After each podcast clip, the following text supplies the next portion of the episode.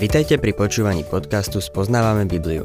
V každej relácii sa venujeme inému biblickému textu a postupne prechádzame celou Bibliou. V dnešnom programe budeme rozoberať Evangelium podľa Marka.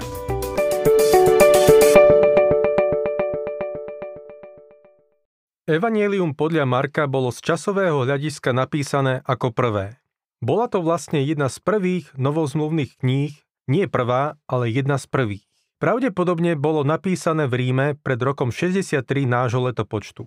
Marek bol jedným z autorov Novej zmluvy, ktorý nebol apoštolom. Samozrejme, Matúš a Ján boli apoštoli. Lukáš bol veľmi blízkym a dôverným priateľom apoštola Pavla. Ján Marek, Ján bolo jeho židovské meno, zatiaľ čo Marek bolo jeho druhé latinské meno. V skutkoch 12. kapitole 12. verši, kde sa píše o Šimonovi Petrovi, ktorý sa dostal z väzenia, čítame. S tým vedomím prišiel k domu Márie, matky Jána, ktorý sa volal Marek. Bolo tam mnoho zhromaždených, ktorí sa modlili.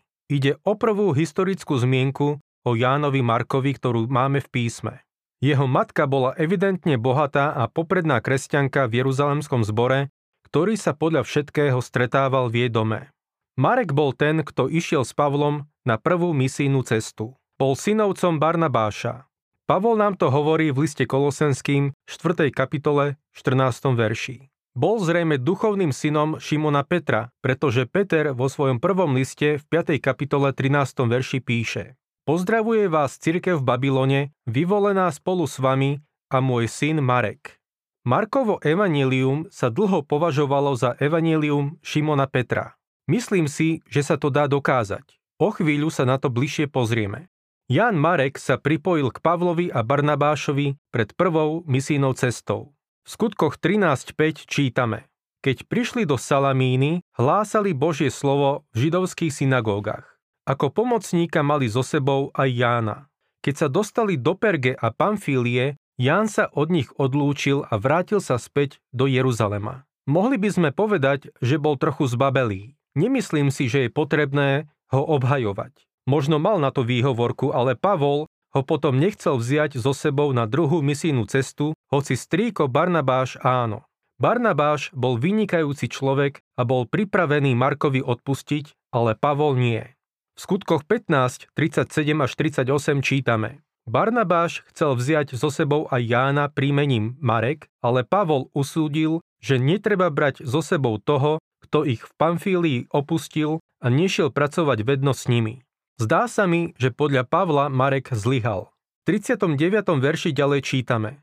Došlo medzi nimi k ostrému sporu a tak sa rozišli. Barnabáš si vzal Marka a odplavil sa na Cyprus. V tomto bode strácame jeho stopu. O službe Jána Marka vieme toho veľmi málo.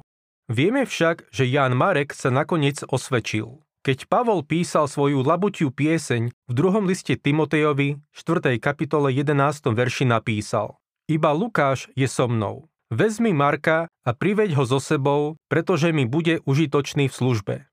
Vždy sa objavila otázka, či sa spomína v niektorom z evanílií. Hoci na to upozorňujem, osobne si vôbec nemyslím, že pre túto domnienku existuje nejaký základ. Hovorí sa, že Marek získal informácie a fakty pre napísanie Evanielia od Petra. Iní tvrdia, že vysvetlenie Evanielia dostal od Pavla. Som ochotný to akceptovať. Prečo máme štyri evanielia? Jedným z dôvodov je to, že boli adresované rôznym ľuďom. Matúšovo evanielium bolo napísané pre Izraelitov, pre náboženského človeka. Marek napísal svoje evanielium v prvom rade pre Rimanov a hodil sa na rímsku dobu. Napísal ho pre silného človeka. Rímania vládli svetu tisíc rokov. Markovo evanielium bolo napísané pre takých ľudí. Rím si podrobil svet, priniesol pokoj a spravodlivosť, dobré cesty, zákon a poriadok, bezpečie, ale bol to nanútený mier, ktorý ich stál veľa. Rím bol tvrdou diktatúrou. Doktor Gregory to vyjadril takto. Rím mal skúsiť, či ľudská moc, ktorá má podobu zákona a je riadená politickými princípmi, z ktorých najzretelnejším je rešpektovanie práva a spravodlivosti, dokáže ľudstvo zdokonaliť podriadením jednotlivca štátu, ktorý by bol univerzálny. Robert Colver vo svojej knihe Daniel a posledné dni hovorí, že Rimania dali svetu taký mier, aký sa snažila dať Liga národov a teraz Organizácia spojených národov. O takýto mier sa už pokúsili Rímania a je to mier, ktorý musí byť svetu nanútený a ktorý drží v rukách niekto veľmi silný. Dnešný svet samozrejme opäť hľadá niekoho, kto by bol taký silný. Rím predstavoval v starovekom svete aktívnu ľudskú moc, ktorá viedla k diktatúre. Moc sa v skutočnosti sústredila do rúk jedného človeka, ktorý bol samozrejme nebezpečný. Toto nebezpečenstvo dnes hrozí aj nám a uberáme sa tým smerom. V tejto súvislosti by som rád znova citoval doktora Gregoriho. Veľkolepý Riman, ideál ľudstva, bol ohromným robotníkom, dobyvateľom, organizátorom a vládcom. Človekom, ktorý ako Cézar mohol ovládať žezlo univerzálnej ríše. Cézar a cisárstvo boli nevyhnutným dôsledkom rímskeho vývoja. Keď bol Ríman vedený k tomu, aby vo svojej hĺbke prežil, že prirodzená spravodlivosť v rukách ľudského despota je pre hriešného človeka hroznou vecou, vtedy ho Duch Svetý vedie k prijatiu Ježiša Nazareckého ako svojho zvrchovaného pána a spasiteľa, toho očakávaného vysloboditeľa sveta. Milí poslucháči, Jedine Pán Ježiš Kristus nás môže vyslobodiť. Pavol napísal Rimanom, vedia sa nehambím za evanílium, lebo ono je Božou mocou na spásu pre každého veriaceho. Táto moc prináša milosť. V dobe, keď vládli cisári, svet túžil po milosti, ale čelil len moci. V tých časoch sa nikto neodvážil vzdorovať tej moci, pretože vzdor viedol k fatálnym dôsledkom. Uniknúť pred ňou bolo nemožné. Nedalo sa z nej vymaniť. Vtedy Boh priniesol zväzť tejto časti populácie a Ján Marek bol jej písateľom. Ján Marek podáva evanielium Šimona Petra. Raná církev to vnímala ako pravdu a zaujala túto pozíciu. Napríklad Papias, jeden z prvých cirkevných otcov, napísal, že Ján Marek dostal evanielium od Šimona Petra. Píše, Marek, Petrov tlmočník, napísal všetko, čo si zapamätal, ale nie v poradí, ako Kristus hovoril alebo konal. Eusebius hovorí, že také svetlo zbožnosti žiarilo do mysle tých, ktorí počuli Petra, že neboli spokojní s jednorazovým vypočutím ani s nepísanou doktrínou, ale s vážnosťou prosili Marka, ktorého evanílium sa teraz rozšírilo za hranice, aby im písomne zanechal doktrínu, ktorú prijali kázaním. Takto teda je, že máme evanílium Šimona Petra prostredníctvom Marka. Toto evanílium odráža Petrov charakter, pretože je plné deja. Je to evanílium činu, napísané Rimanom, ktorí boli takisto mužmi činu. V Markovom evaníliu si Ježiš odložil kráľovské rúcho a opásal sa uterákom služby. Tak ako je v Matúšovom evaníliu kráľom, v Markovom evaníliu je služobníkom. Nie je však služobníkom človeka, je Božím služobníkom.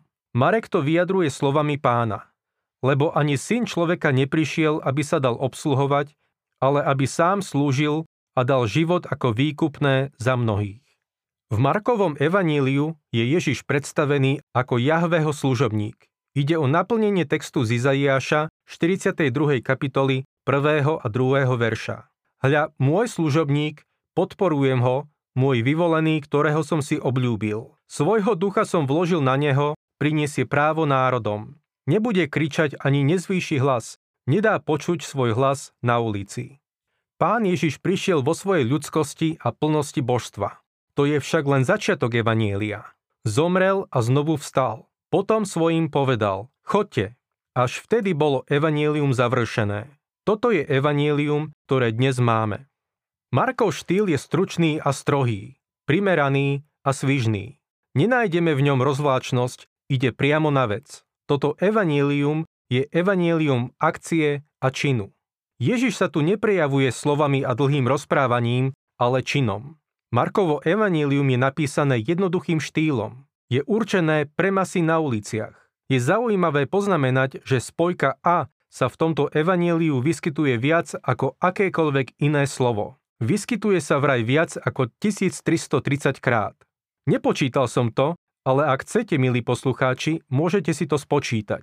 Úprimne povedané, keby som odovzdal slohovú prácu s takým vysokým počtom spojky A, asi by ma vyrazili. Ak sa však používa správne, je to veľmi silné slovíčko. Je to slovo činu a predznamenáva, že sa niečo stane.